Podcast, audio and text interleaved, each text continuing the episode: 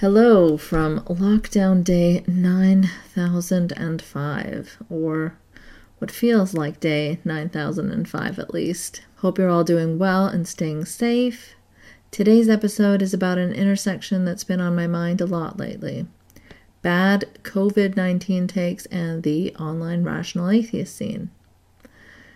Why are there so many truly awful, embarrassing takes in this movement that prides itself on being so much more intelligent and compassionate than the theists they look down upon? It's something I often wonder about these days. I mean, cringe memes are one thing, but how do they transform into phrenology, you know? So, here we'll discuss the bad takes stemming from the scene as well as those adjacent to the scene. For example, Dave Rubin, who has been a pretty big name in the movement, is now technically no longer an atheist because he renounced his atheism for some of that sweet, sweet grift cash from the Christian right, but is still very often and very embarrassingly praised by some big name atheists, which indicates just what a clown show this movement has become. And then there's Tarek Fatah, who you'll often see retweeted onto the timelines of many anti Muslim, rational atheist slash ex Muslim types. He still uses the label Muslim, despite admitting a few years ago on my podcast that he isn't actually a believer at all. Uh, but I suppose the label Muslim really comes in handy for when you're looking to become the Hindu far right's favorite useful Muslim. You see, you can't do that when you're just another non believer. And there's Maajid Nawaz, of course, who is a staple in the skeptosphere. He also identifies as Muslim, and uh, boy, you can't miss it because if you disagree with him in any way, he won't fail to remind you that he is, in fact, a brown Muslim man, in the same breath as shitting on the left for identity politics. The thing is that parts of the atheist scene have become so entangled with the Western right and far right that it's impossible to make a clean cut separating the two. If you talk about one, you kind of have to talk about the other, unfortunately. And what makes the Brain Genius Club especially insidious is that it holds some legitimacy in the mainstream. It can normalize dangerous, bigoted views much more easily.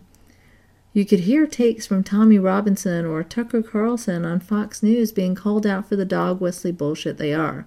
But then you could hear similar takes rehashed by someone like Doug Murray or Sam Harris, and suddenly they hold a lot more weight for centristy liberal types, even. And that's the concern.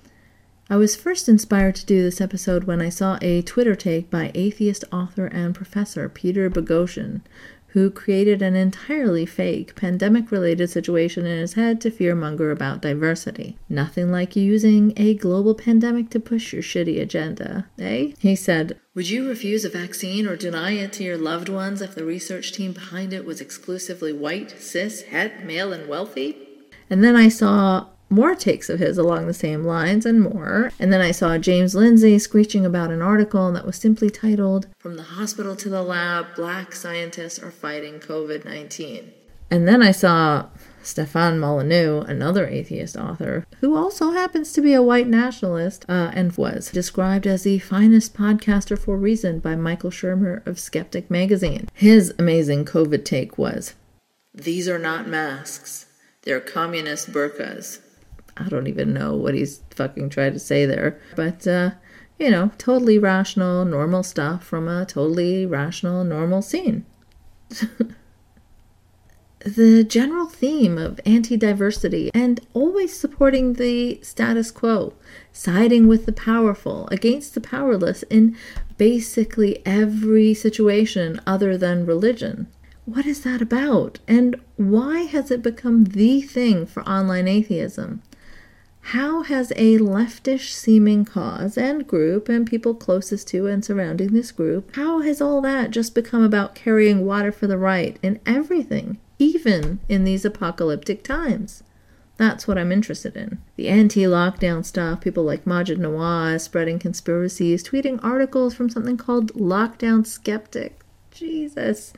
And other IDWers like the Weinsteins spreading ridiculous conspiracy shit too. Sam Harris making phone calls and building bridges with someone as dangerous and anti science as Candace Owens. But uh, you know, it's quote unquote far left Ezra Klein who's beyond the pale. How has this become the swimming pool of ideas that all these high IQ heroes are splashing around in? The same geniuses that lectured everyone else about science and reason and logic. The conspiracies, the callousness, the bigotry, the fear mongering. I mean, is this just a natural outcome of floating in too many facts and chugging too many pints of reality?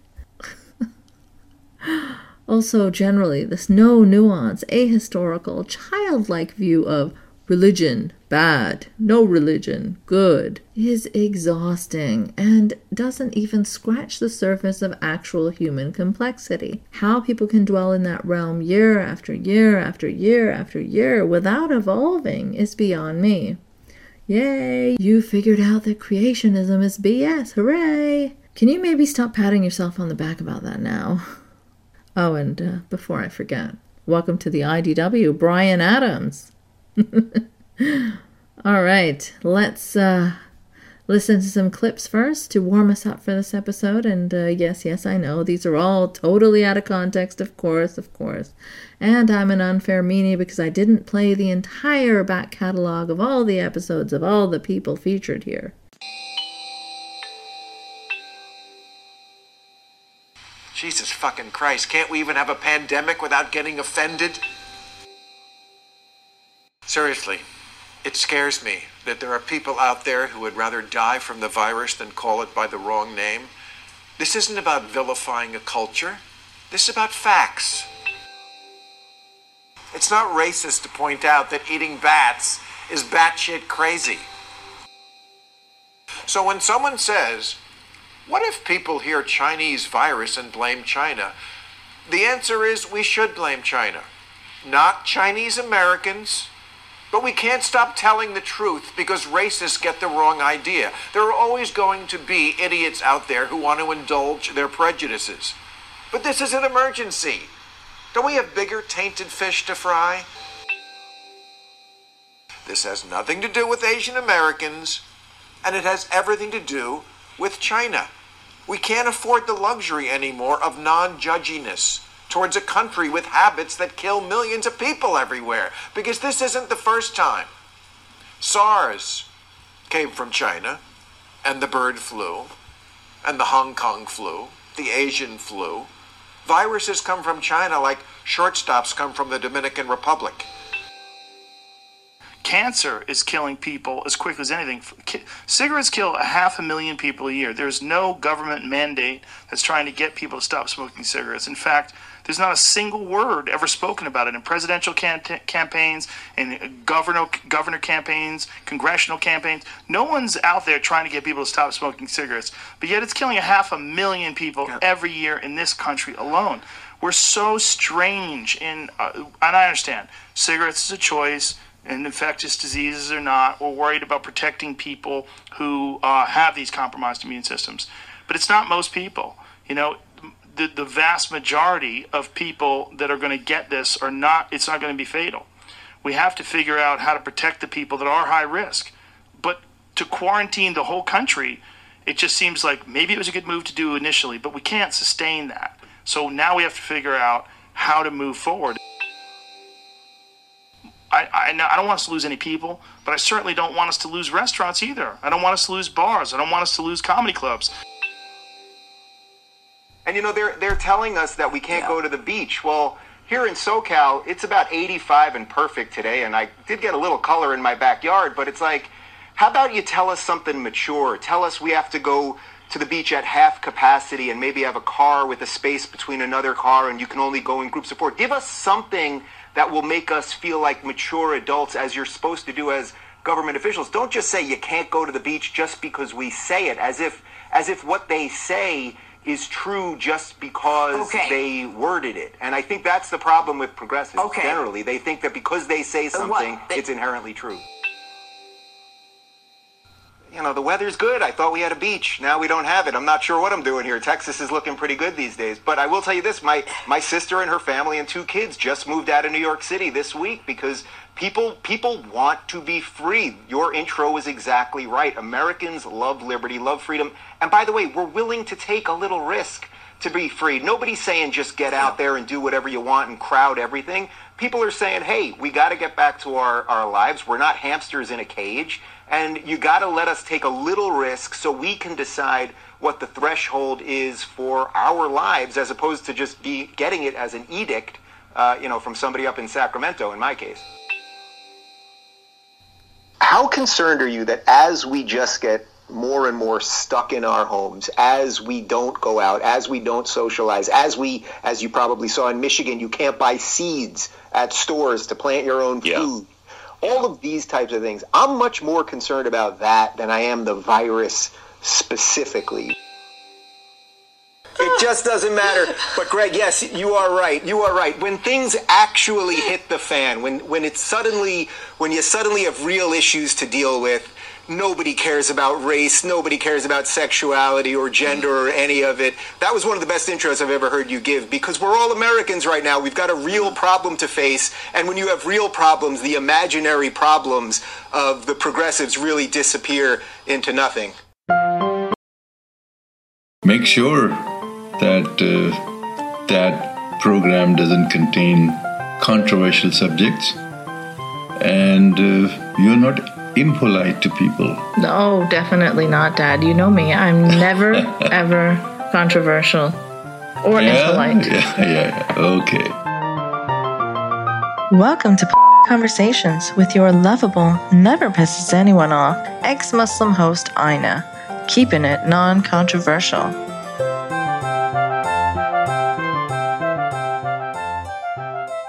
Welcome to panel 23 on the intersection of online rational atheism and terrible COVID 19 takes. It's a patron's choice episode, meaning my wonderful patrons who help keep the show going voted on a couple of choices, and this one won. If you too would like to be voting for such things and also would like to support the show in these hard times, then please head on over to patreon.com forward slash nice mangoes and become a patron.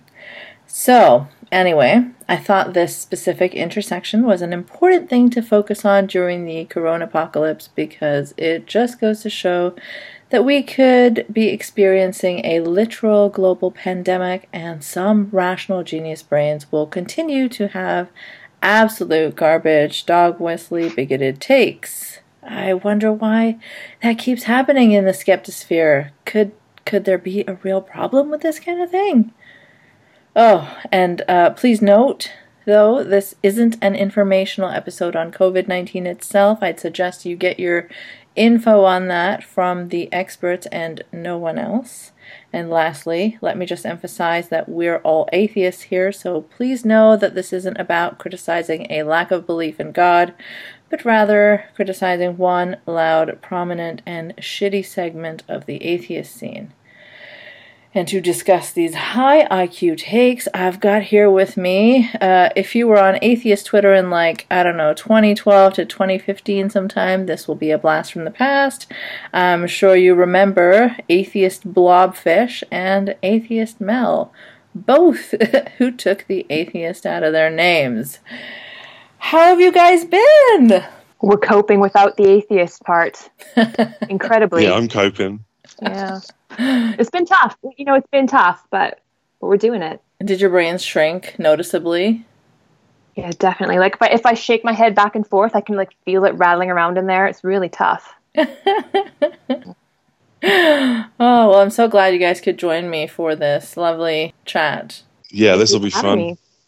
So yeah, what have you guys uh, what have you guys noticed about the online scene lately. Firstly, talk to me a bit about why you removed atheist out of your name. um, so, yes, as you said, really heavy into the, the online atheist world for a good, I would say, a good two years, give or take a bit. And it was just it was a lot of the same thing, a lot of arguing with the same people with the same arguments, and it just it got really boring to be honest. Mm-hmm. And apart from the fact that it just got a little bit boring, is I just noticed that it was really, really unkind, a lot of what was going on, and just so unnecessary. And we were making no progress. It was just the same thing again and again with the same people. And it just felt like you're just sitting in a circle you know, in an echo chamber, mm-hmm. talking to everyone about atheism, going around in circles, and it just, you know, it became really, really boring. Yeah. What about you, Blobfish? Yeah, I'd sort of echo similar sentiments. As I was saying before we started recording, I, I find with the internet atheism thing, like you can sort of get everything in your brain, process all the high level ideas within like a year.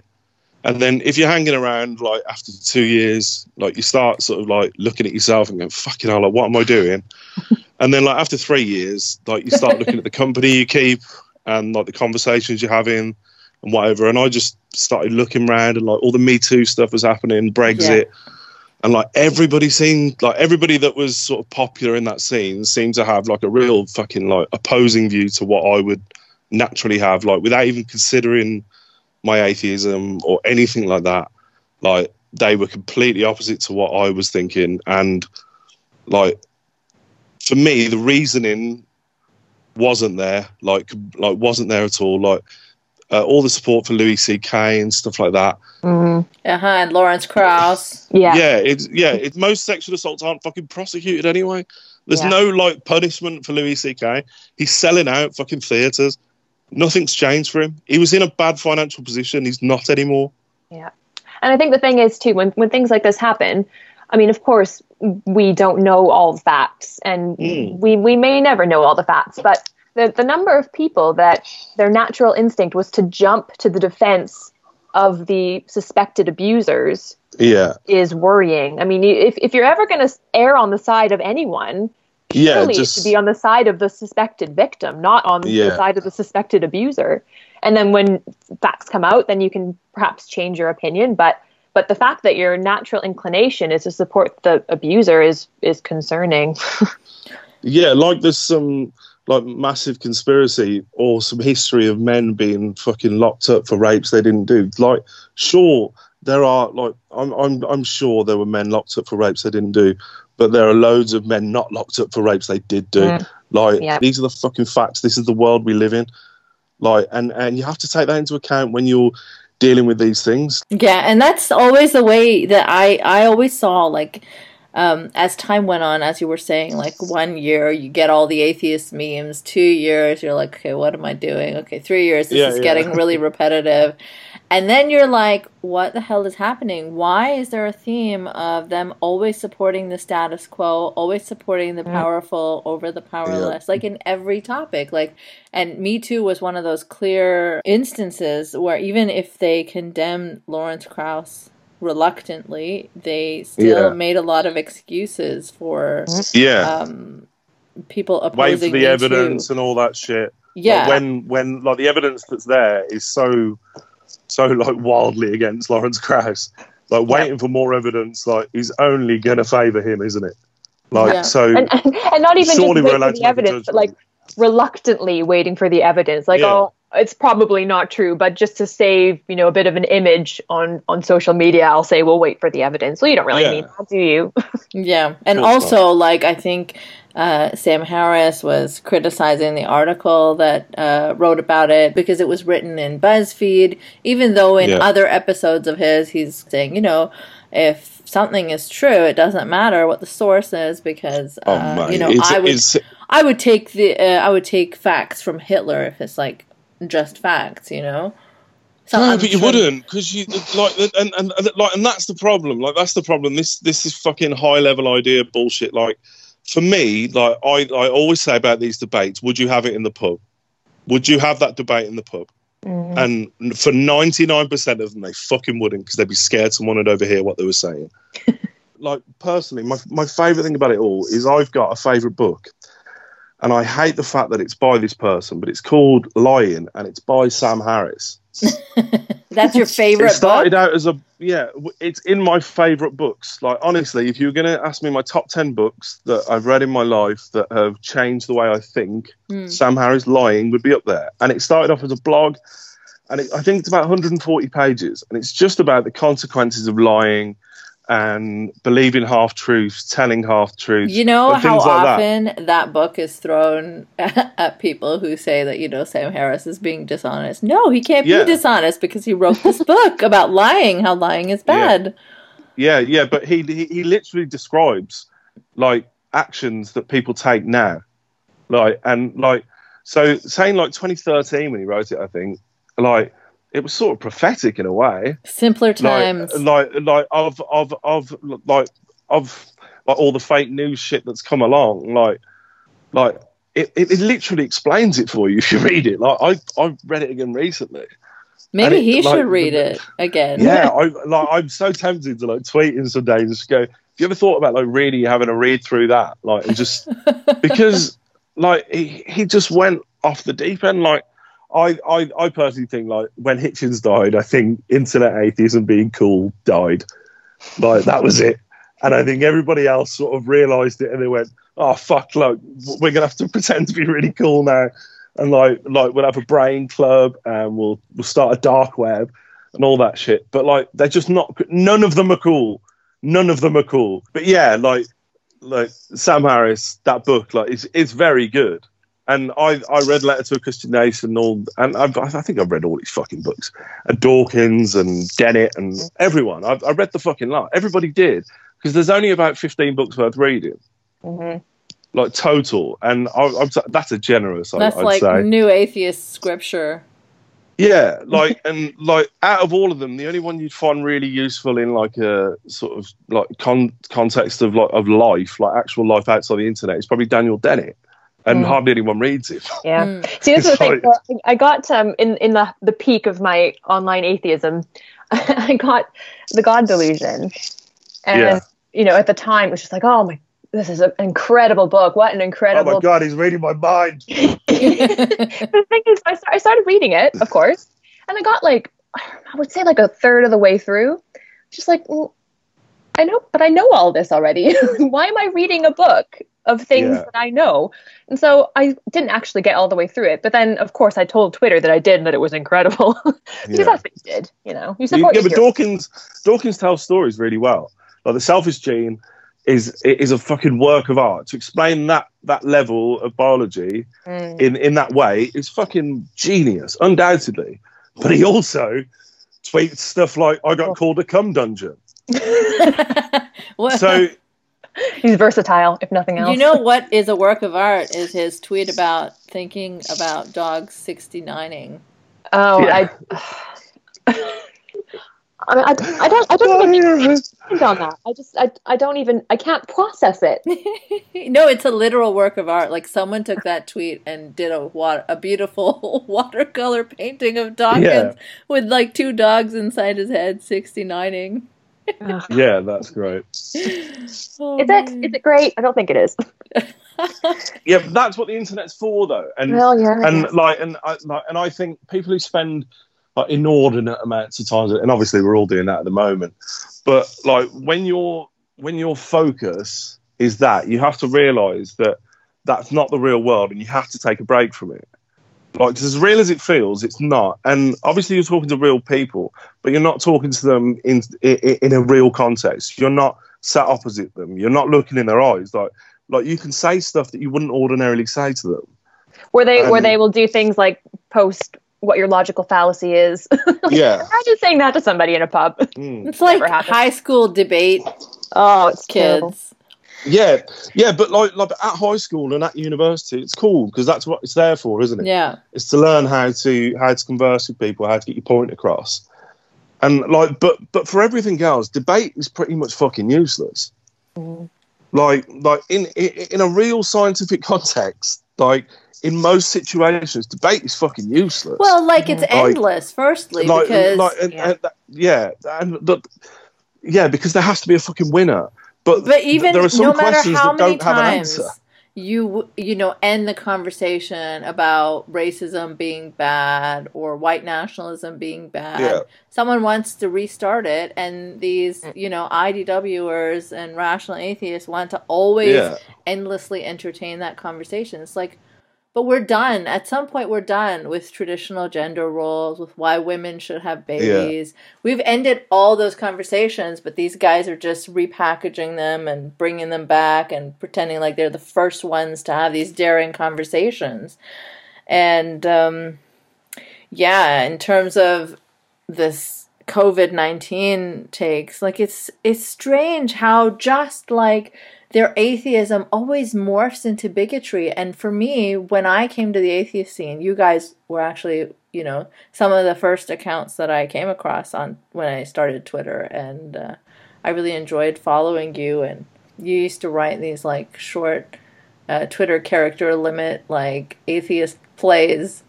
yeah, yeah, yeah. That was fun when it was 140, Yeah, and and I stopped doing them because I kept because I ran out. yeah. There's only so many. the, the, the, yeah, there are only so many fucking conversations you can have on the internet. Yeah, but how But do these th- there is people a limit. continue the same shit repetitively for like five years? God is not real. People who believe in him are like children who believe in Santa Claus. Mm. Religion is bad. Yeah, Um, Islam is Nazi. prayer doesn't prayer doesn't work. Yeah. They say you pray for me. It's like being punched in my aura. Yeah, yeah, like like cool, man. Like and and like I'm I'm glad there are those accounts out there, and like and like I don't need them anymore. But I'm glad that when people need them, they can go and they can like they can see that like that not everybody is fucking religious and all that. Like so, I've got no problem with the accounts existing. What I do have a problem with is their fucking sort of like of like complete aversion to the left wing and like sort of hospitality to the uh, the right wing. Like they they they they shout and scream at the left wing for being in hysterics. But the right wing are doing a lot of things at the moment that mean the left wing should be in hysterics. Like they are like like if you look at Trump's government, if you look at Boris's government, there are like examples of uh, real fake news where the government have lied or where the president has lied. And these these brain trust guys, they don't care. It's not on their radar to care. They wait for Boris Johnson to come out and say something. They wait for Trump to come out and say something. They find the good bit in what they said. They say, and they go, "Brilliant, that's it. Great job."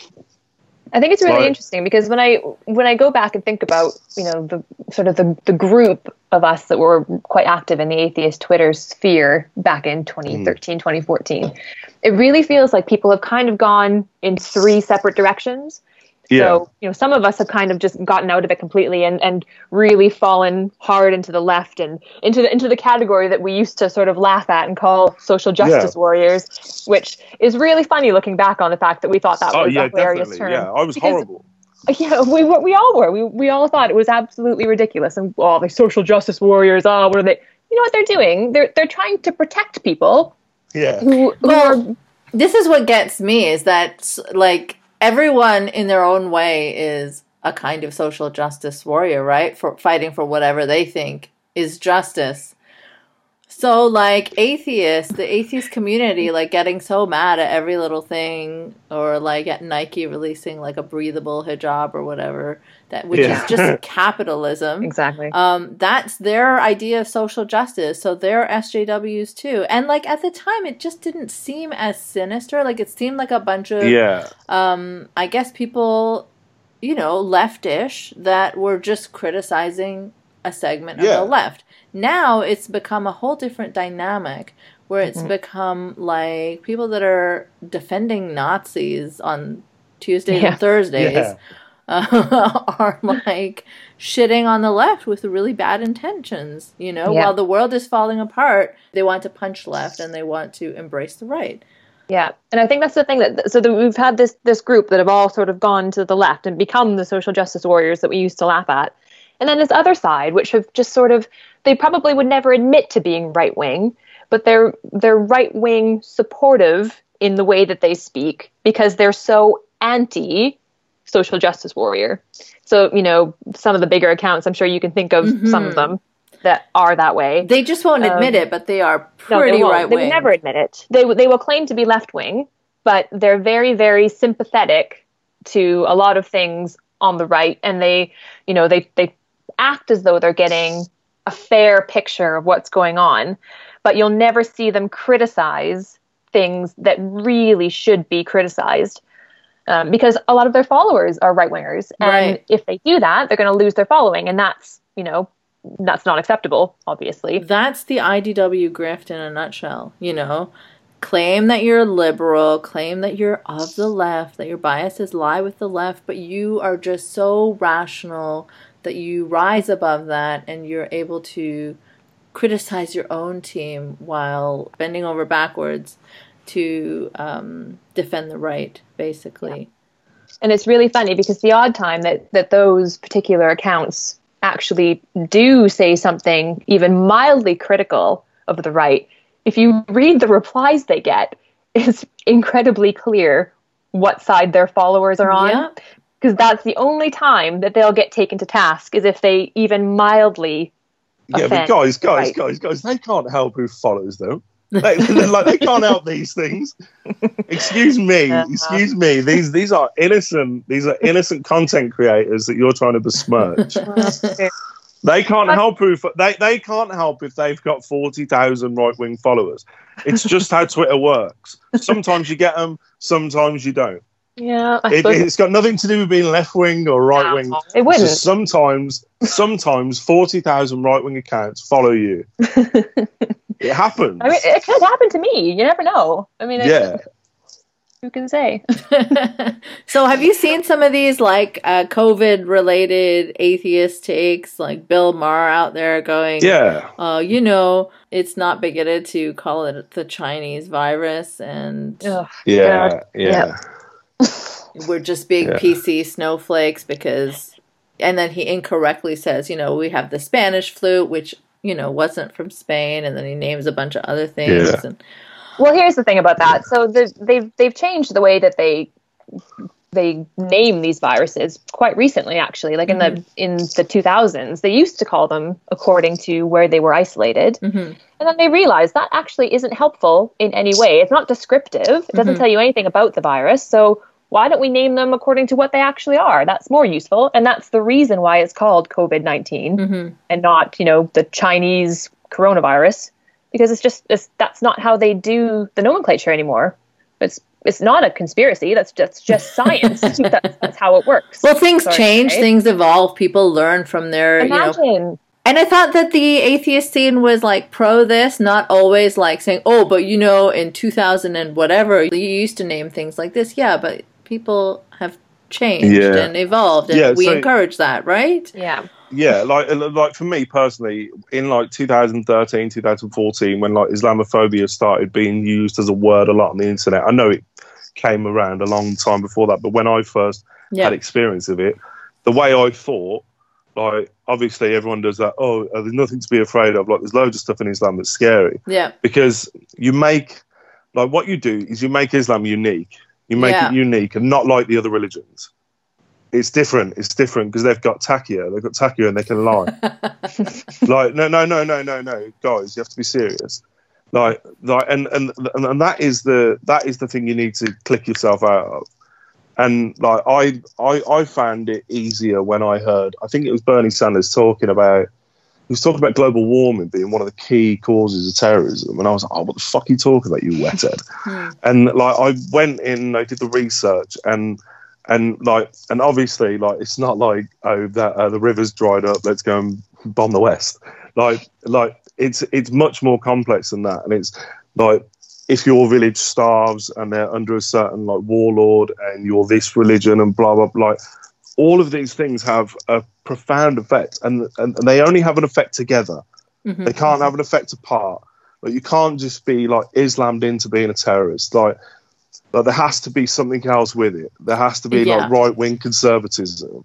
Then Yeah. like like Wasn't it Bill so Nye? Islam isn't uh, like, yeah. So like Islam isn't unique, and like and that's the thing most people don't realize. And when you go in, like if you read Letter to a Christian Nation, if you read God Delusion, you read Hitchens, uh, I can't remember what his one was called, but if if you read them, they're very specific about how Islam is the threat. And and I think that's a bit like well yeah that is false. Like Mhm. like like foreign policy like we've had for the last 40 years global like ignoring global warming like we've done for the last 40 years and letting sort of pockets of conservative religious people pop up in areas that we're not necessarily in control of like that's that's what causes terrorism like like in a nutshell. Like, uh, but even that's not a good enough description of what causes terrorism. But these people, they they really want you to think that Islam's the key, mm-hmm. and it isn't. It, Yep. it, it, like yeah, and it just isn't. And that doesn't mean that I don't oppose parts of Islam. There are mm-hmm. parts of it that I, I find abhorrent, but there are parts of Christianity, there are mm-hmm. parts of Catholicism, there are acts of Catholics, acts of, acts of Christians, acts of Muslims that I find abhorrent. But I don't think, I don't think their religion mate, is a is a unique identifier in their behaviour. Well, I think That's that's the I thing that, that's quite astounding, I find, in this atheism community. Um, obviously, not true for everybody, but you see it a lot that these people boil these incredibly complex themes Yeah. down to the absolute most simplistic level. Yeah. Where Islam is bad, Islam causes terrorism. The end. Like there's there's no conversation about actual facts about what causes terrorism. It's just Islam. It's got to be the religion. There's no other answer. Yeah. And it's just it's incredibly simplistic, and these people don't see it, which I find astounding. It's very like fundamentalist almost in a way, It is. literalist, you know? Yeah, yeah. And it's so frustrating for me as an ex Muslim to always be put on the defensive about Islam. Like, I can't even explain to you how frustrating that is. Like, I do not want to always be like, no, no, please talk more sensibly about Islam. Sometimes I just want to be, you know, angry at the religion I left behind as well. But it feels like there's no grown ups in the conversation. So you Yeah. have to step in and be like, no, this like- is ridiculous. You can't be like uh, comparing Muslims not in Mecca these days because of, of COVID to, uh, you know, a virus that has been killed off by an antibacterial or something. Mm-hmm. You know? Mm. These takes are horrific and dangerous. Yeah, and Yeah, I, I felt I- I, felt that way a lot about. I mean, not to the same extent because I mean, I mean, I was. If anyone had followed me previously, probably knows I, I was a, a Christian and like a, a, a very devout Christian hmm. through my teenage years. Um, so I, I know quite a lot about Christianity. I have a lot of family that are Christians still, practicing Christians, um, and and I've felt that way as well, coming out of the atheist realm and into this whatever I'm in now, where you know you see people going on and on about oh prayer doesn't work. People who pray are idiots. What do they think they're achieving? And just you know going on and on. And I think, well, I mean, for goodness sake, I've got a 90 year old grandmother who prays and it brings her some form of comfort. She's not hurting anybody. You mean So- you're not owning your 90 year old grandmother all the time? Well, like, guess what, Grandma? Prayer is for suckers. Yeah. No, no. Turns out I don't do that. Um, and I just, I just Push her over when she's praying. yeah, exactly. Oh, God didn't save you. oh my Right? gosh. but just like I, I just, I just can't, like I can't with these people because it's, it's just so one track, single minded. There's just, there's no room for, for anything that isn't prayer doesn't work. Islam is bad. Christianity is bad. That, that's, that's the conversation. That's all it is. There's no depth to it. And over it's just, and over and and over it's just again. repetitive and it's repetitive and boring and sa- and simple there's there's no depth which makes it incredible that people are still doing the same things what are we like 8 years later Yeah, 7 like, 8 years later I, I feel like I, to some extent, understand it uh, for the people that are just like leaving religion, right? Yes. Maybe they need this sort of catharsis, like this sort of angry, uh, very vocal, and sometimes asholic atheism. But I don't Mm-hmm. understand the people that continue on for years yeah, and forever. years Like, and years. and i think that's that was sort of the third the third way that i feel like we've all gone we've we've got the ones who went social justice warrior way the ones who went you know right wing sort of leaning and supportive way and then the ones that are just exactly the same as they were Yeah. eight years ago doing exactly the same things having the exact same conversations 20 times a day and i just think like i, I as much as i disagree with the ones who are being supportive of, of these horrible right-wing takes the one i can't understand are the ones that are still doing this arguing with fundamentalist christians on twitter the for eight years atheist memes where there's like a picture of a sunrise and some oh, atheist quote or Oh, just- something. I, ca- I can't Or like Michael Sherlock tweeting the 50th picture of himself in a row with one of his Michael lame- Sherlock is my absolute fucking favourite. I love him. I, I think I think he's a treasure. I think he should be knighted. Oh my god. Um, I, I, I think he should get honorary doctorates from like Harvard, uh, Oxford, all of the FUDs. I, I, he's just marvelous. Who's the other one? Is it uh, Boghossian? Oh yeah, he's also Oh, Is it- I can't. he's No, fucking. Another do not, treasure. He's do gone. not bring up He's gone. any of their names. I can't. I cannot. I, I will exit this conversation. I love them. I love them because I know, I know, I know, I know, I know for a fact that every single one of those uh, like conventions, they all sort of like have a weird party after where people are like drinking scotch that they don't quite like, and then there might be like one person with coke, and like I just, I'd, I'd love to be at that party, like. And, and, and just like you know like all like all the like the short guys wearing like blazers and jeans and like, I, I like honestly, I could fucking draw that party for you. where they're Right. like talking to endlessly about how God isn't real and everyone's Yeah. praising them over and over again. Wow, wow. But you're so Yeah, like there's a really third. hot girl in the corner saying the N word, and they're all like clapping. It's like, Oh my god. Yeah, that party would just be like um, what cringe would be like if it was a person just in that party. So as as you were saying, Mel, there's like these three sections that people have sort of divided into, but I feel like there's a massive overlap between the repetitive atheist memers and the right wing grifters. And some of them are like the same people. So it's like what I'm interested in is how does this kind of atheism specifically transform into right wing politics on all these topics that are not related to religion? I have a theory. Why does someone so so hardcore atheists then become like um anti-minority in every way anti-diversity and like a defender of trump like you know in a Yeah. roundabout way not in the obvious way because that's just for you know the low iq uh, people these guys are just so intelligent they won't just openly defend trump Yeah. so yeah, how does Bill Maher go to defending calling it the Chinese virus? Sam Harris quote tweeting that and saying it's perfect, and then they try to conflate it with like, uh, you know, oh, if you're not going to call it the Chinese virus, that means you're being so politically correct you won't criticize the Chinese government, and it's like, what the fuck is happening? No, here? no, no. Like, like for me, like my my theory about why they always end up on the right wing is I think that the internet is like its sole purpose was to connect people. There are some people that shouldn't be fucking connected, and those people are fucking like right wing fundamentalists, and they're the people that have benefited the most from the internet. Like you can see it in the governments that we've got in the West currently, like like they are very firmly right wing governments. Like, But how does like, that if you look at bleed it- into online atheism? because that's all that's on fucking line. The most people like like, like I find like Facebook. Like I deleted Facebook in 2016, I think, because of Britain First, Mm, because there were a million people following it. yeah, and they share these cute pet But, videos like, If Britain. First, yeah, Britain. If Britain First, then the people from Britain First, like you can hear interviews with them. They are not clever people. Yeah. got on Facebook and they were provided with a platform to connect millions of fascists.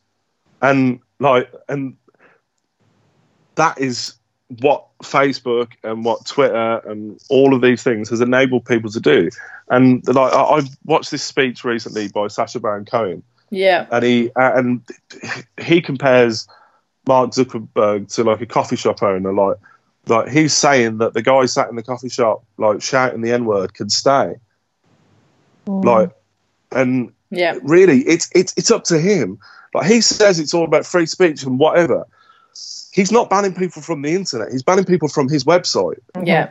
like and and I, I i think the left wing have been sort of fooled by this whole sort of like free speech thing and blah blah blah. We should let people do this and let people do that. And you could see it really clearly when that Count Dankula thing happened and he had Oh, people God, like Stephen yeah. Fry. Stephen Fry comes out. And Stephen Oh, Fry you would hope he's left wing. You would hope. But he's also Like- been like uh, on on the same side as Jordan Peterson in a debate Yeah. here, defending Yeah. some kind of But weird that's like, but shit. these are like, but these are people that don't live in the real world. Like Stephen Fry's Jewish for fuck's sake. Don't don't go to bat for a Nazi. That's all I'm saying. That's all I'm saying. As a as a Jew, don't go to bat for a Nazi. Well, As a they would argue that Just he's not a, rule. Nazi, right? They would say he's just course not. making a joke. And yeah, sure, cool, it's great joke. joke. Yeah, but like, look, but- look, look, look. I've I've got no problem with him making jokes on the internet. I didn't find it very funny. I don't think he should be sued. terrible. Whatever. Cool. Done. Like that's it. I, I, I don't need to go out and support him. I don't need to like write an article. I don't need to compare him to fucking civil rights heroes. Like he's a bloke who made a fucking horrible racist joke on the internet. Loads of people didn't find it funny. Other people found it funny that they didn't find it funny, and it went to fucking court, and it all got out of control, and we missed like the end of fucking Brexit. Like, 'cause that's all these things are. Like they're just like distraction pieces for us to They're go mad over. When when things like Dankula come into your newsfeed, just fuck it off, mute him, Mm-hmm. ignore him. He's like he's, he's, just a punk. Like in five years, he'll be gone. He'll be gone. He'll be forgotten about. And it's the same. It, it works the same for like Milo and people like that. When you when you do that, when you when you bait people, when you go out and, and you purposely do it, eventually people go, do you know what, man? You're just a bit of a prick, aren't you? And the money dries up Mhm. and I and, and and that's what and that's the power you have from no platforming. Milo, Milo, whatever his fucking name is, should not be speaking in any university on the planet, and that is that is that is my opinion. But I think it's an opinion everyone should hold.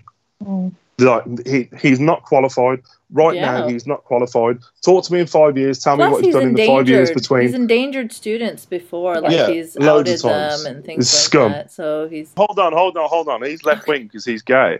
oh, Oh, that's yeah, right. According to the uh, most rational Yeah. people in the team, We drove him away. We, the left drove him away. Him and Rubin. yeah, for sure, definitely. Get out. I was just reading Rubin's book, um, and in there there's a part where he talks about um, how he, when he came out just before 9-11, I think hours before, he Yeah, I actually this. thought God. that him coming out caused 9-11. Imagine Yeah, having an I ego mean- that big. Imagine. Yeah. But the, this to Yeah. me just shows that even years and years and years ago, almost two decades ago, he was not at all of the left. He sounds like a Mhm. fundy. But yeah, so, you know, um, I guess you're right in the sense that the increased connectivity allows for all these people to uh, roll around in the same shit. Um, but also, I feel like how it bleeds into the online atheist scene is from their criticisms of minority communities, like not careful criticisms, not well thought out. yeah. Like you know, when when it comes to Islam and Judaism, we have some horrific takes.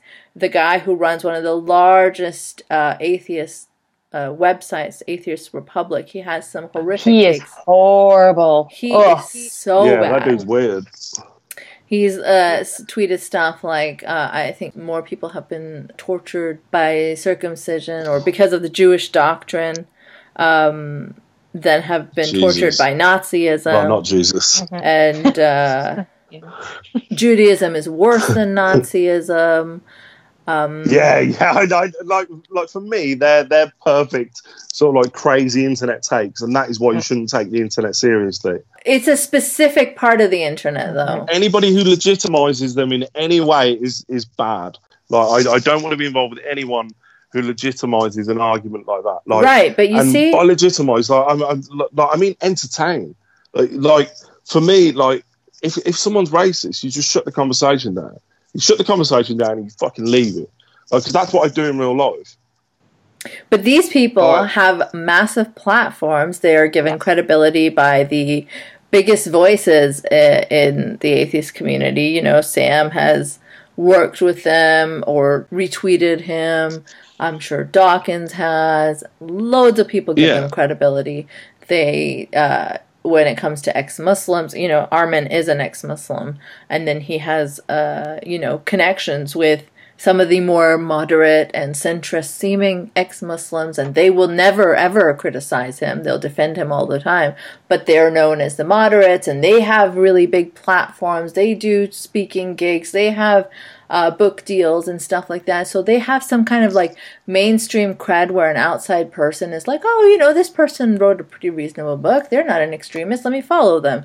But then they're defending extreme positions and extreme people like this uh, who say things like, you know, Islam is worse than Nazism, Judaism is worse than Nazism, more people have been tortured because of Judaism than Nazism. And Yeah. so it just, I don't know, it spreads. I, I yeah, yeah, yeah. It's, it's it's it's just that it's valuable, and and the people that own the biggest platforms don't care.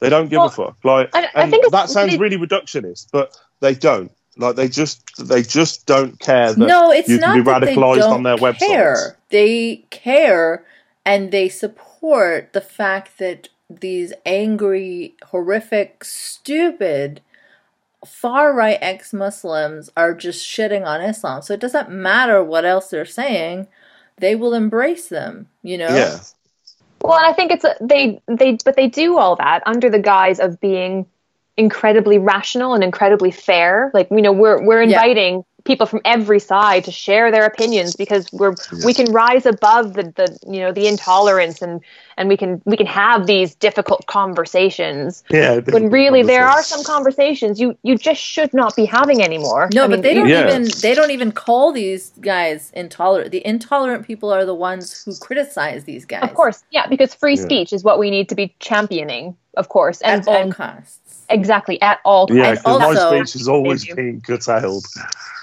Also, Islam Like, criticism d- d- at all costs, whether that is, uh, uh, you know, allying with Breitbart or whatever. Do it with the far right. That's fine. Like we have Well- this Canadian uh, guy called Tarek Fatah. I don't know if you know him. Yeah, I've seen him. Um, he's horrific as well. Yeah, It's he's such horrendous. A shame. Like uh, he's tweeting it now because he has just one grift, and everyone is talking about the pandemic these days. There's certain people that have started to trying to shove Islam into this, right? So he's tweeting mm-hmm. images saying the other virus, Islamic terrorism. Don't forget Yeah. about yeah, that. well, we got yeah, we got that in our first couple of weeks of lockdown. There was loads of stuff going around on Facebook saying all the mosques were open and stuff like that. right. There was an article on how the far right was saying that. But Yeah. like in like like round by me, you can't really do it because like everyone sort of lives on top of each other. So you can just put your head out the window and like and see Yeah. like and like and nobody's out like Yeah. in like, like like nobody's at mosques, nobody's at churches. People are queuing up for shops. Like it's all bullshit. They've got Yeah. pictures of packed mosques. They've gone onto Google and they've they've typed packed mosque. And they've gone, oh look at look at look at the Muslims. They don't give a fuck, do they? And uh, there was also stuff about Asian families living in bigger groups because they do. Like so, my like most of my mates live with their mom, dad, Mhm. uh, and grandma, granddad, and maybe an auntie or two and some cousins. Mhm. Like, but in a bigger house. Mhm. Like, and and that was that was being used as like, oh well, if you live in bigger households, you're more likely to spread the virus. Blah blah blah. And What are they Like- supposed to do? Move out of their houses? yeah, exactly. yeah, like I mean, Well, and this there's, is how- there's, a, there's a difference, though. I mean, there's a difference between between addressing or, or or you know pinpointing a reason why a virus might be spreading and blaming Mm. yeah, those people for the spread of the virus, and that's what they're doing. They're blaming those people rather than just recognizing that there are factors that contribute, which is a very different thing. hmm Yeah, I mean, blaming a community and generalizing in the first place that is uh, wrong, and then yeah, but it's sort of par for their course, isn't it? It's for like, sure, and then there's there's these word conflations, right? There's these words that they're using, like Armin again. Who also uses Chinese virus retweets these things saying, "What's worse, uh, Islamovirus or coronavirus?" Oh God, it's it's just so exhausting. It's so Yeah. repetitive and so exhausting. And then they also, ha- you know, he also has a history of tweeting um, from that Atheist Republic account, massive account, this image of Mecca being empty and uh, Oh, half of it being one. full, Yeah. with a, like a picture of Dettol disinfectant, like saying, "Oh, Yeah. look at this," you know, Yeah. yeah. you know, just implying all kinds of Nazi shit. But then when you say it, no, I wasn't saying that. no, they were joking. Yeah, Yeah, of course. They were just selling jokes. And then Well, I just I think the the funny and the worst thing about all of this is that you know half of the online Twitter atheist community who sees that and their immediate reaction is to laugh. They just they they aren't they, they don't think it through enough to realize how bad it is. They just think, oh, haha, they're making fun of Islam. Let's retweet that. because they don't think about anything apart from how can we laugh at these religions because they're so ridiculous. Yeah. Yeah. Yeah, that's what it is. It's just like the one track mind. But what is the point of atheism that isn't trying to make the world a better place? Like for me, that was always the thing that started me uh, examining my ideas about religion and leaving religion is that, you know, I didn't agree with it and it seemed like some really old ideas that just don't work today. And yeah. um, I, you know, found a lot of things problematic.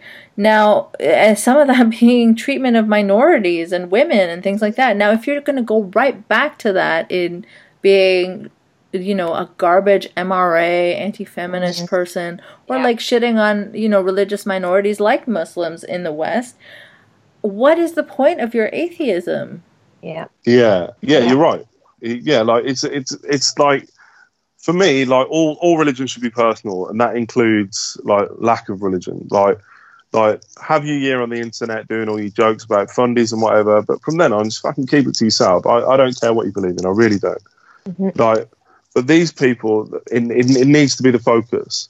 It has to be the focus every single day because that's the life they're choosing to live. They're not choosing to live the life that's outside. They're choosing to live the life that's online, where mm-hmm. everything can be everything can be done with big ideas and everything has an answer. Right, and we're right and they're wrong. Mm-hmm. Yeah. And, well, I think like, that's and yeah, and, and and that gives you power. And like power is so important for all of these dynamics, especially like for like race and um, and gender and sexuality. But power plays such a massive role in it, and they never ever think about it. Like they don't think about, for example, um, what it's like to be a minority in a country. Mm-hmm. So, like most of them are white in in white countries, like and mm-hmm. and they never frame anything from being like a black guy or a black woman in one of those countries. It's always framed from their perspective. Yeah. But what about us? Or their their favorite token. And all of these societies, no matter how you look at it, they are weighted towards white people. Like, and I'm, I'm not saying that we live in like extreme white supremacist governments and stuff like that. But a lot of our institutions were created when we thought that brown people weren't our our sort of peers and mm. like like mm-hmm. and like, all of these institutions they haven't had reforms they haven't gone oh hold on guys should we ever talk about all the racist policies we've got and get rid of them they haven't done that they've yeah. adapted through the years and these institutions still exist and they make the country unfair and they won't acknowledge that and this is all stuff that's at the universities which is probably why they hate the universities but people have studied it, and like you can see how unfair societies. We mm-hmm. know about privilege. Like it's it, it, like this is all simple stuff to understand. You can learn it in like three months. Like you just have to make an effort. You've got to read books that you wouldn't ordinarily read. You have to listen to people that you've been told are wrong for like three or four years. Mm-hmm. Like, I think and, the like, interesting and, thing about that, though, is I mean, if you look at this this online community, they will be the first to claim that atheists are more moral. Mm-hmm. You know, they're they're they're yeah, more bullshit. intelligent. That they're they would maybe never say the words. Some of them would. Oh yeah, that, they would. Yeah. That's the, the the underlying you know driving force is atheism is you know morality. That's the morality focus. Mm-hmm. But they will be the last people to defend an idea like oh, or to, to, to defend, you know, the trans community, for example. There yeah, yeah, nowhere near that in that atheism atheist community that it's incredible. Mm-hmm. It's absolutely incredible. Or you know things like white privilege. Yeah, but Ricky Gervais, Ricky Gervais is helping all that transphobic shit because he had that flight. He, has got transphobic shit in his new show. That from yeah. what I've heard, he, he had in his I last um, in his last stand-up show. I would like you to not mention his name again. Thank you. Yeah. um, because that is how much I dislike that man. Why are you offended? Yeah. Oh yeah. yeah. If I had a pound for every person I offended, oh wait, I do. oh God, like it's like one of his three jokes. Yeah. Oh my God. I think I think it's just really it's interesting and just sort of mind-boggling that these people will, on one hand, say, "Oh, atheism, you know, because we don't believe in gods and all these horrible barbaric practices, we are morally upstanding citizens. Mm-hmm. We're intelligent. We're you know we're more refined people." But then on the other hand, they'll they'll look at something like you know white privilege and say, "Nah, that's not real." Yeah. Just like, it's, it's yeah, but it's so similar to like white supremacy and the thoughts they have. Like, do you not notice that? Like, like the, the, the, the uh, like that air of superiority. Yeah. Like that's what you need. That's what you need to sort of create that sort of cult-like area where people won't get questioned. And like these environments are similar because they're they're full of the same fucking people. Well, yeah. Like I think Right, that's why so many of us decided that we couldn't be part of it anymore. Because I mean, you're turning around to people that yeah, you had some funny jokes with, who are now Yeah. defending anti-trans rhetoric, yeah, unapologetic. yeah. Surely there has to be some sort of self-awareness has to come along eventually, whether it's at the end of like a big drinking binge or whatever. Like, but like nope. there has to be a point where so. you look around, you look around, and you look at the company you keep. Like because I was looking around in like 2015, 2016 during all the Brexit stuff, and I was looking at all like the bullshit opinions coming out, like and and I was just like, uh, like that's completely completely against what I believe because I'm like, very sort of like globalist. Like I I I think the world should be getting smaller, not bigger. Like the, like the barriers should be coming down rather than up. Like and I like and I've I've, I've always felt that way, and I still feel that way even after four years of all this Brexit shit. But like like but these people, they just seem to want to go with the status quo. Like they Well, didn't want to find new all, you know, ideas. white men, white Yeah. men love the status quo because it it, it benefits. Yeah, because it supports them. Yeah, but also think- at the same time, like I'd imagine none of these people would know that the worst performing children in British schools are white working class Mm. kids. yeah. Like so, boys and girls, not not just boys, boys and girls. So Mm-hmm. like and like so they're the people that are growing up and having these opinions. Yeah. Well, yeah. So they're the worst educated, Yeah. and they are the most of society. Yeah. And and that needs addressing majorly, and none of them care. None of them have tweeted about education since uh, that Muslim school by us. Mm. Um, they were teaching them about gay relationships, and the and they went up protesting. That was the last time any of them said anything about education for us. Education is if if it is somehow impacting on atheism. Oh well, they want they want to teach rel- a Yeah. religious studies class in a, in a school. Well, we can't Yeah. that. Yeah, yeah, yeah. Yeah. The time Yes. education matters. Or if you know uh, there are immigrants and minorities protesting, like uh, there being an LGBTQ inclusive Yeah. curriculum or something, then oh yeah, Yeah, yeah. definitely. You got to get That's down a great day for them. Great day. When it comes to Ben Shapiro being a homophobe, we have to accept that it's part of his religion to be a homophobe.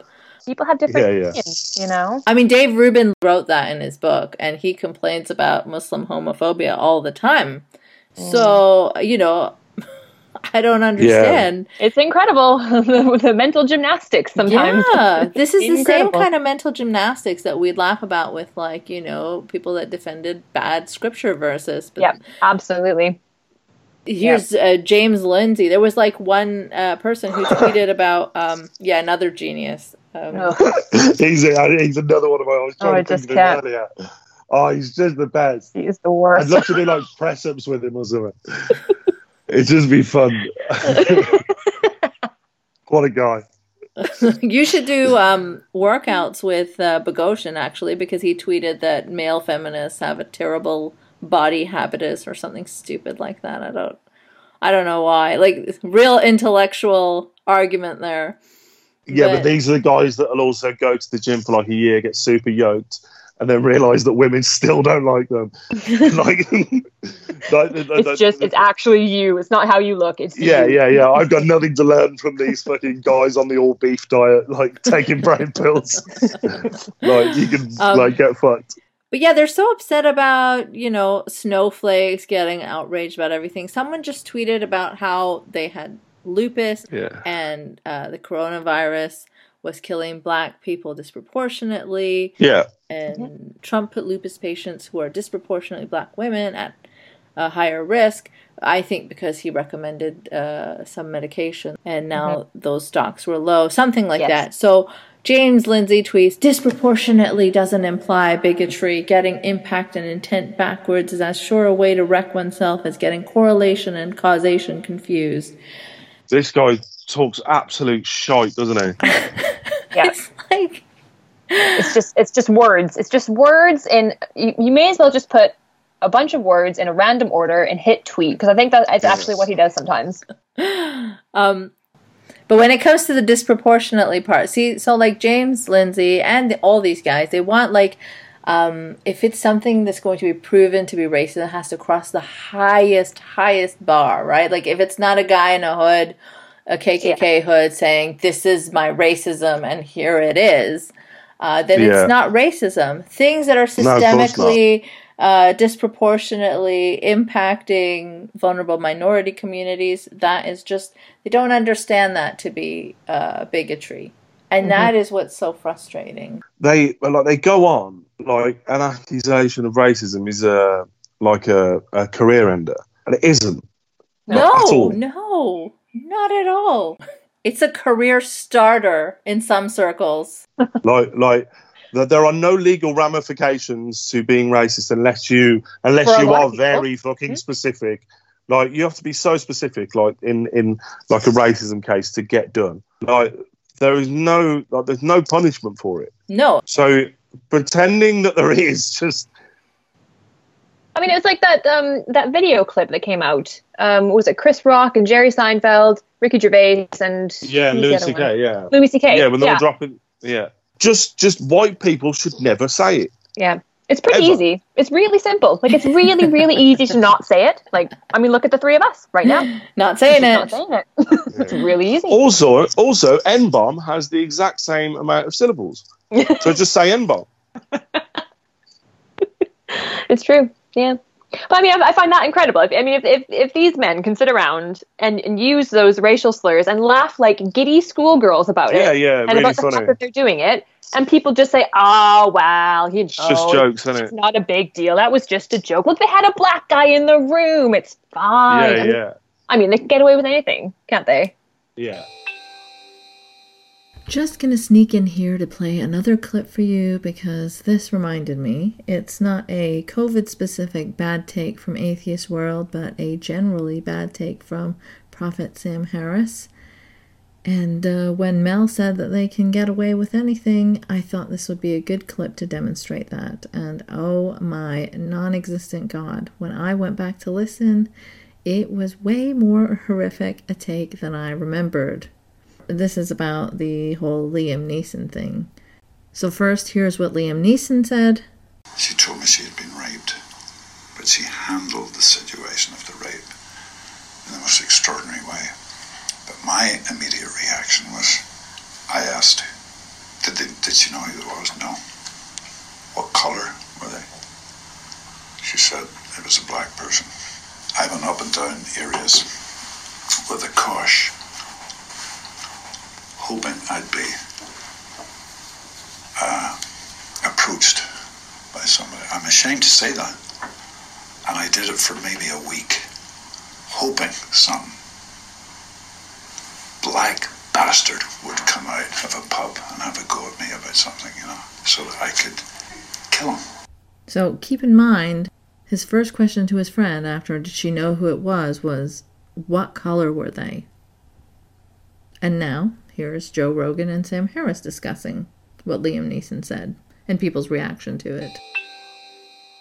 So the Liam Neeson thing, and you know, forgive me if I if there's some detail that has come out that I'm not aware of, but uh, my understanding of it is he, you know, he had a friend who was raped, and then he reported this state of mind, this murderous state of mind he was in, where he was walking around with. I think he, well, he calls it a cosh. I mean, that's the British word for like a it's like a, a small metal club, right? Um, it's like a blackjack or like another term for it, I think.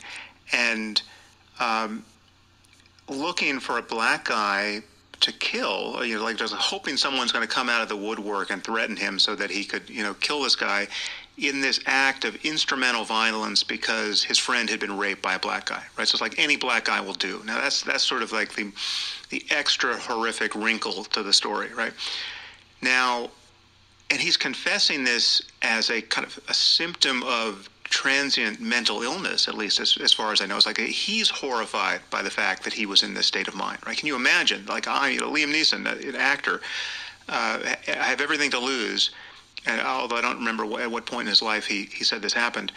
Um, can you imagine that I was in this state of mind, right?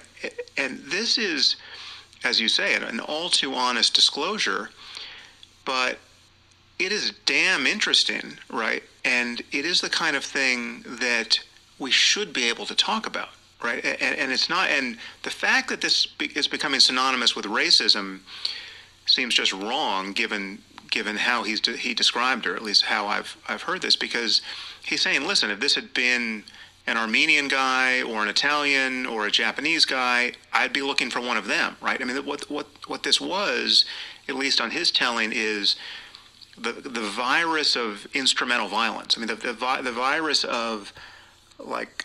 I mean, this is how every blood feud ever in human history gets started. It's like you, like someone from your tribe killed my brother, and now what I want to do is kill anyone from your tribe, right? It doesn't matter who, right?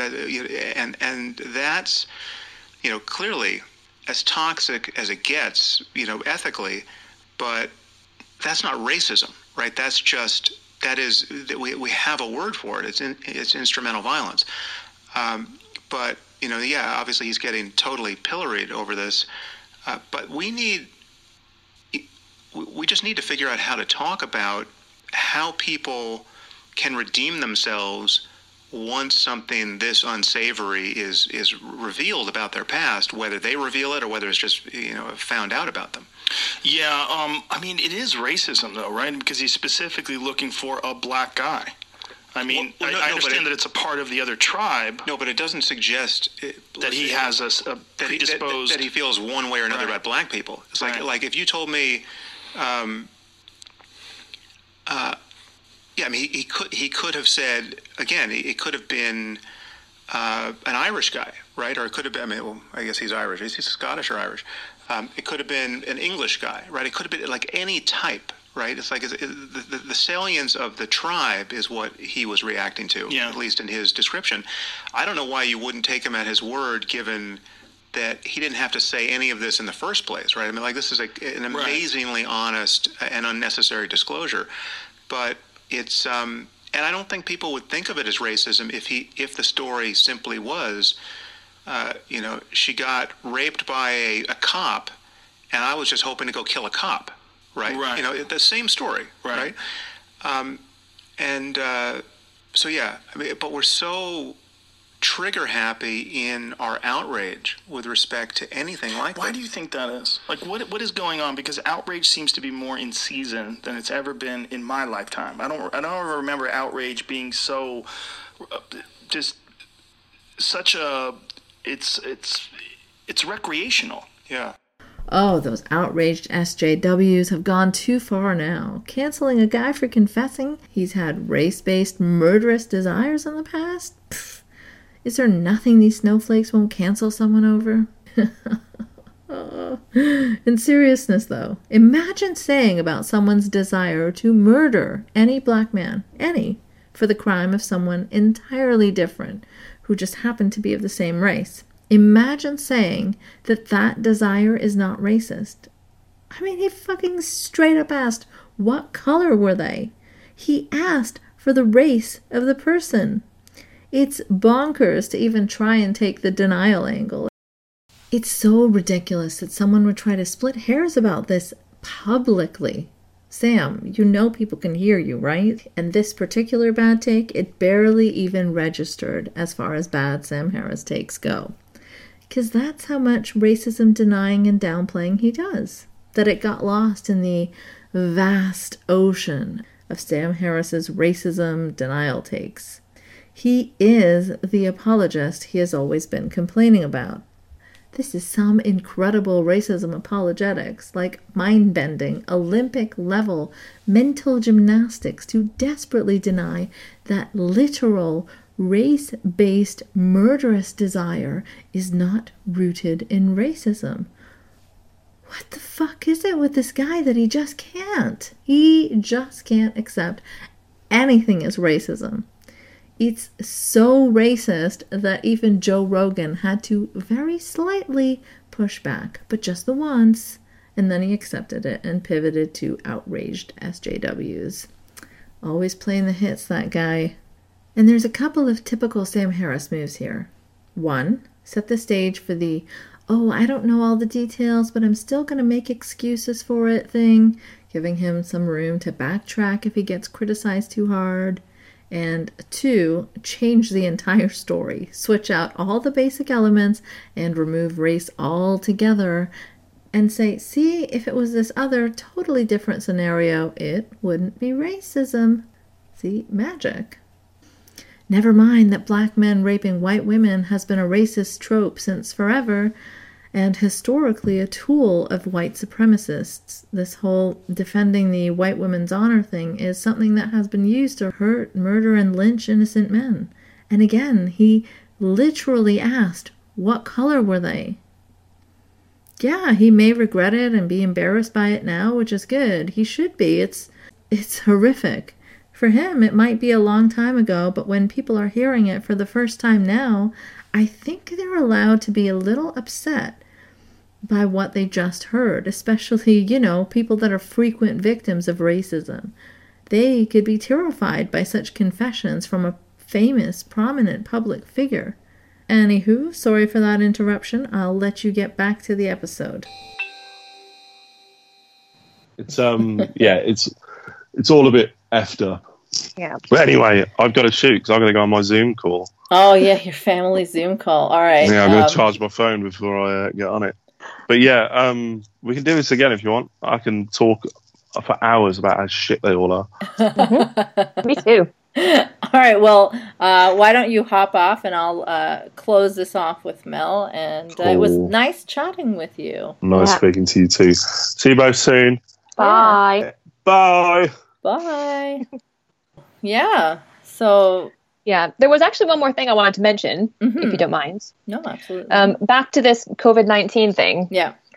Um, and this is one thing that's always just it's really really bothered me from this atheist community, and it's taking some sort of tragic event that is honestly completely unrelated to atheism, but then sort of co-opting it to push this agenda. Yeah. and it, it just it, it just really grates on me when this happens. And it's ha- it's happening now with this. I mean we, we've got this virus where hundreds of thousands of people are infected. You know people are dying all around the world. And you're putting out tweets like oh why didn't god save these people from covid-19 Yeah. all these people got infected in a church. Where was god? Like wh- why are you doing this? What what what purpose does that serve apart from you know trivialize, trivializing all of these deaths just to say oh god isn't real And who's to say that there are, you know, no ridiculous atheists in any of these anti-lockdown protests, right? I mean, there's Oh, people i'm sure from there the are rational skeptic community that are blaming the lockdown on the left and shit already. So, um, yeah, and then Sam Harris did something similar where he took this uh, video of this woman talking about how she's covered in Jesus' blood, so she's not going to get infected, so she's going to go to church, and he says, Atheism finds its Super Bowl commercial, right? Like, this is a great advertisement for atheism because this woman, haha, she's so ridiculous. I mean, she she is a ridiculous, stupid person.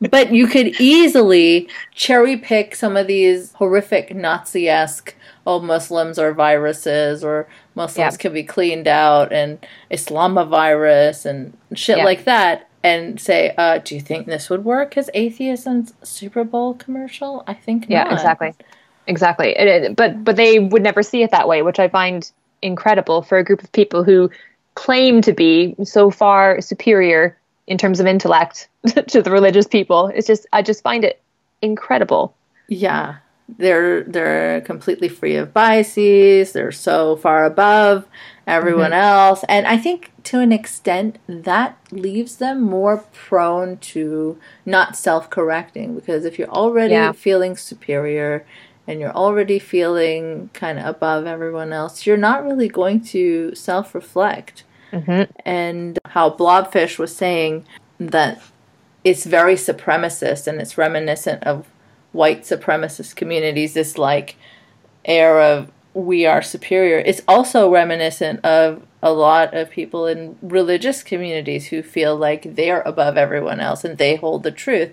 And in the mm-hmm. atheist scene people mock that and call it out for its supremacist nature but they don't look inward and see that actually there's a supremacist attitude here too where you think mm-hmm. you're so far above everyone else Yep, it's so far ingrained into that community, though. I mean, it's it's and and you you can't even really be that surprised that they don't see it because they're surrounded by people who are exactly like them.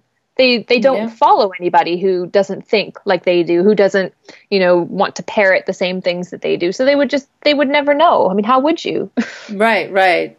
and they complain about others being in an echo chamber. Well, exactly. Yeah, and Um, they've done it to themselves. It's it's incredible, and, and it's the same sort of fundamentalist attitude that they would, you know, completely chastise any other community for. You know, oh, the Christian fundamentalists. They they're all they all think the same, and you know, no one thinks for themselves. There's no free thought. Well, take a look at yourself. Take a look at who you're surrounding yourself with, and and see. Do you have anyone that that speaks differently than you do? would you even would you for a second think about some of the things you're saying and and you know decide if they're actually true would you actually change your opinion if you were presented with new evidence because they go on and on about how they would but i think we've seen quite a lot of examples where that hasn't happened and actually they would go completely the other way and and you know see new evidence that doesn't support what they believe but they'll find a way to argue out of it Yeah. and it, i just but they don't see it though which i think is amazing Yep. It's funny because they will show these clips of people in Pakistan or Muslim fundies um, that are going to the mosque and, you know, breaking lockdown rules. And they're like, why do Muslims behave like this? And Yeah. Yeah. meanwhile, there are fundies here in the West, there are anti lockdown protests in the West, and the attitudes are just so different towards it, right? Like with Muslims, it's always like this kind of othering. However, I will say though that there have been some of these IDW type accounts that will take these opportunities to take someone that is way more racist than them, more blatantly racist than them, and call out that racism. Of course. But you know why they do that? It's, it's so that they can, you know, in the future be like, well, but look, but look, this guy was being racist and I called him out. Therefore, Exactly. I am not a racist when I say these things that are very questionable. Exactly. Just because I hide it better than uh, Yeah. these guys, and I call out the people who just openly state this shit. Yeah. Um, But yeah, there's so many like mind games and so much dishonesty, and it's just Yeah.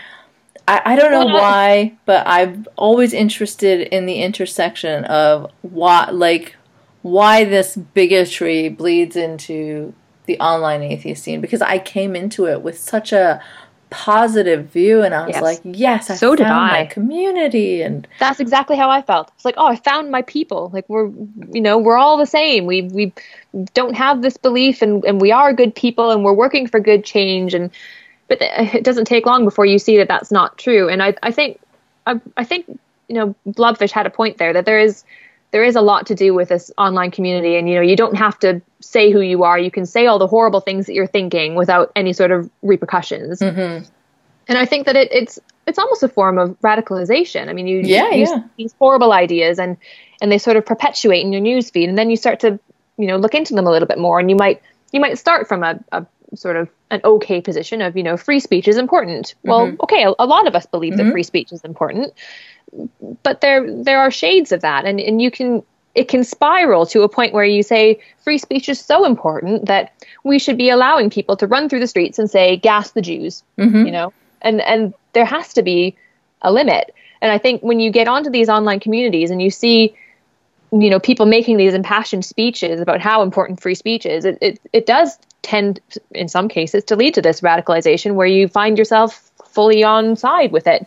Where maybe had you not been engaged in this online community, you may not have been, which I think is interesting. And I think that, unfortunately, the sort of skeptic community it, it does lead itself the, the the angry skeptic community leads itself to a more discriminatory type of person because if you look at them yeah they'll say that they criticize christianity and and islam in equal measure but but they don't really do No. they i mean it's it's it's typically the the muslim community that they're they're most angry at.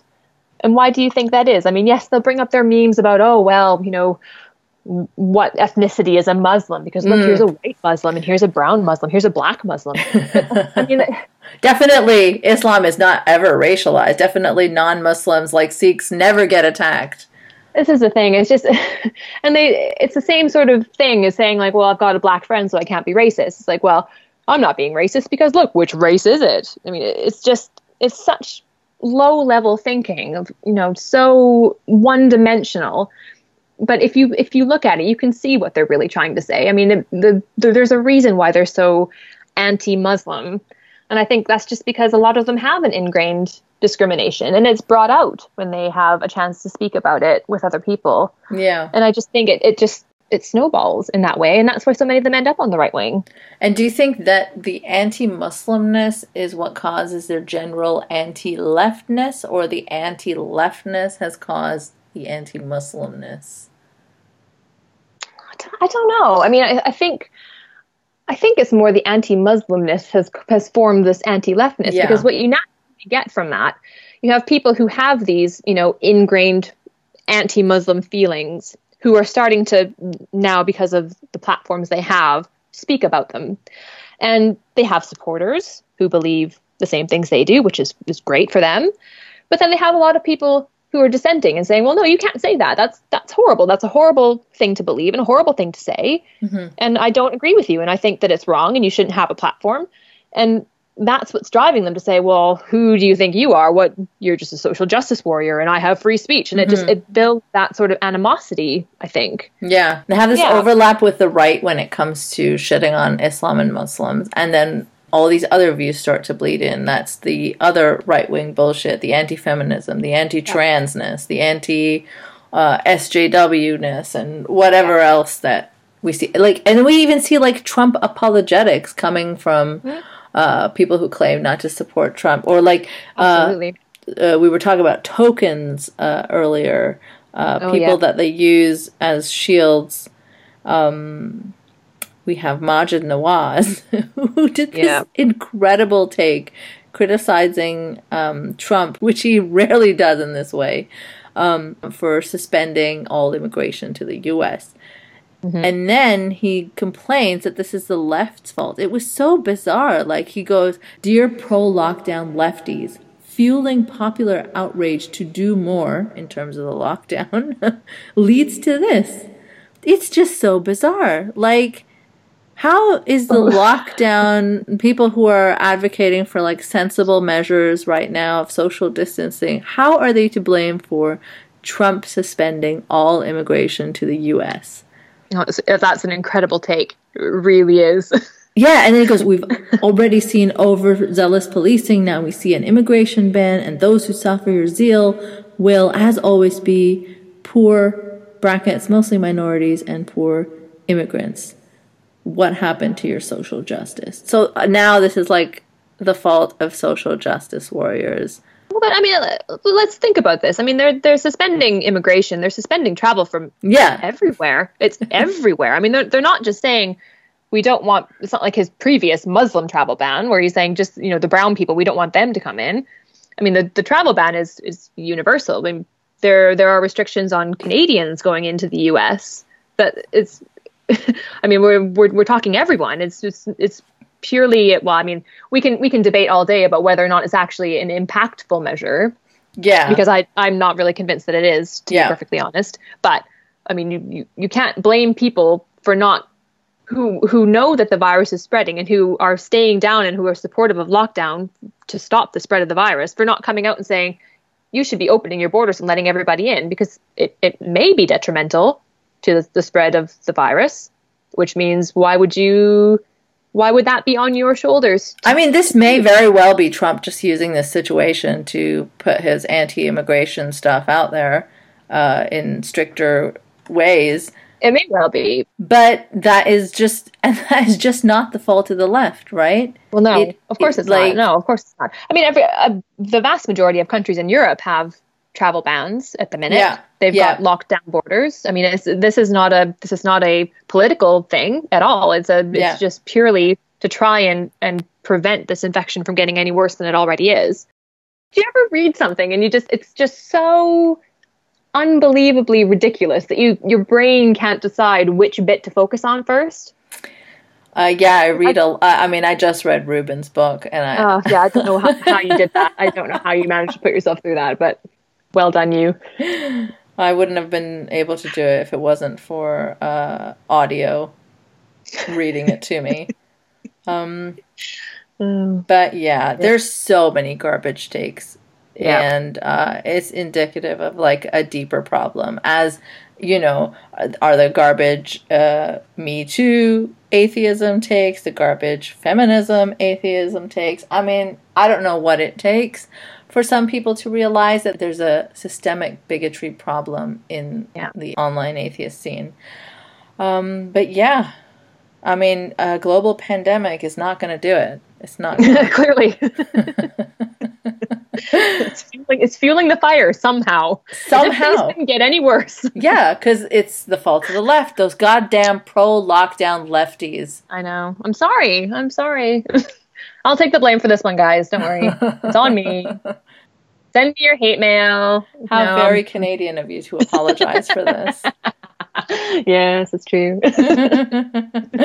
um, I think we've said what we needed to say. There's a lot of garbage out there. yeah, that's a that's a good summary. There's a lot of garbage out there.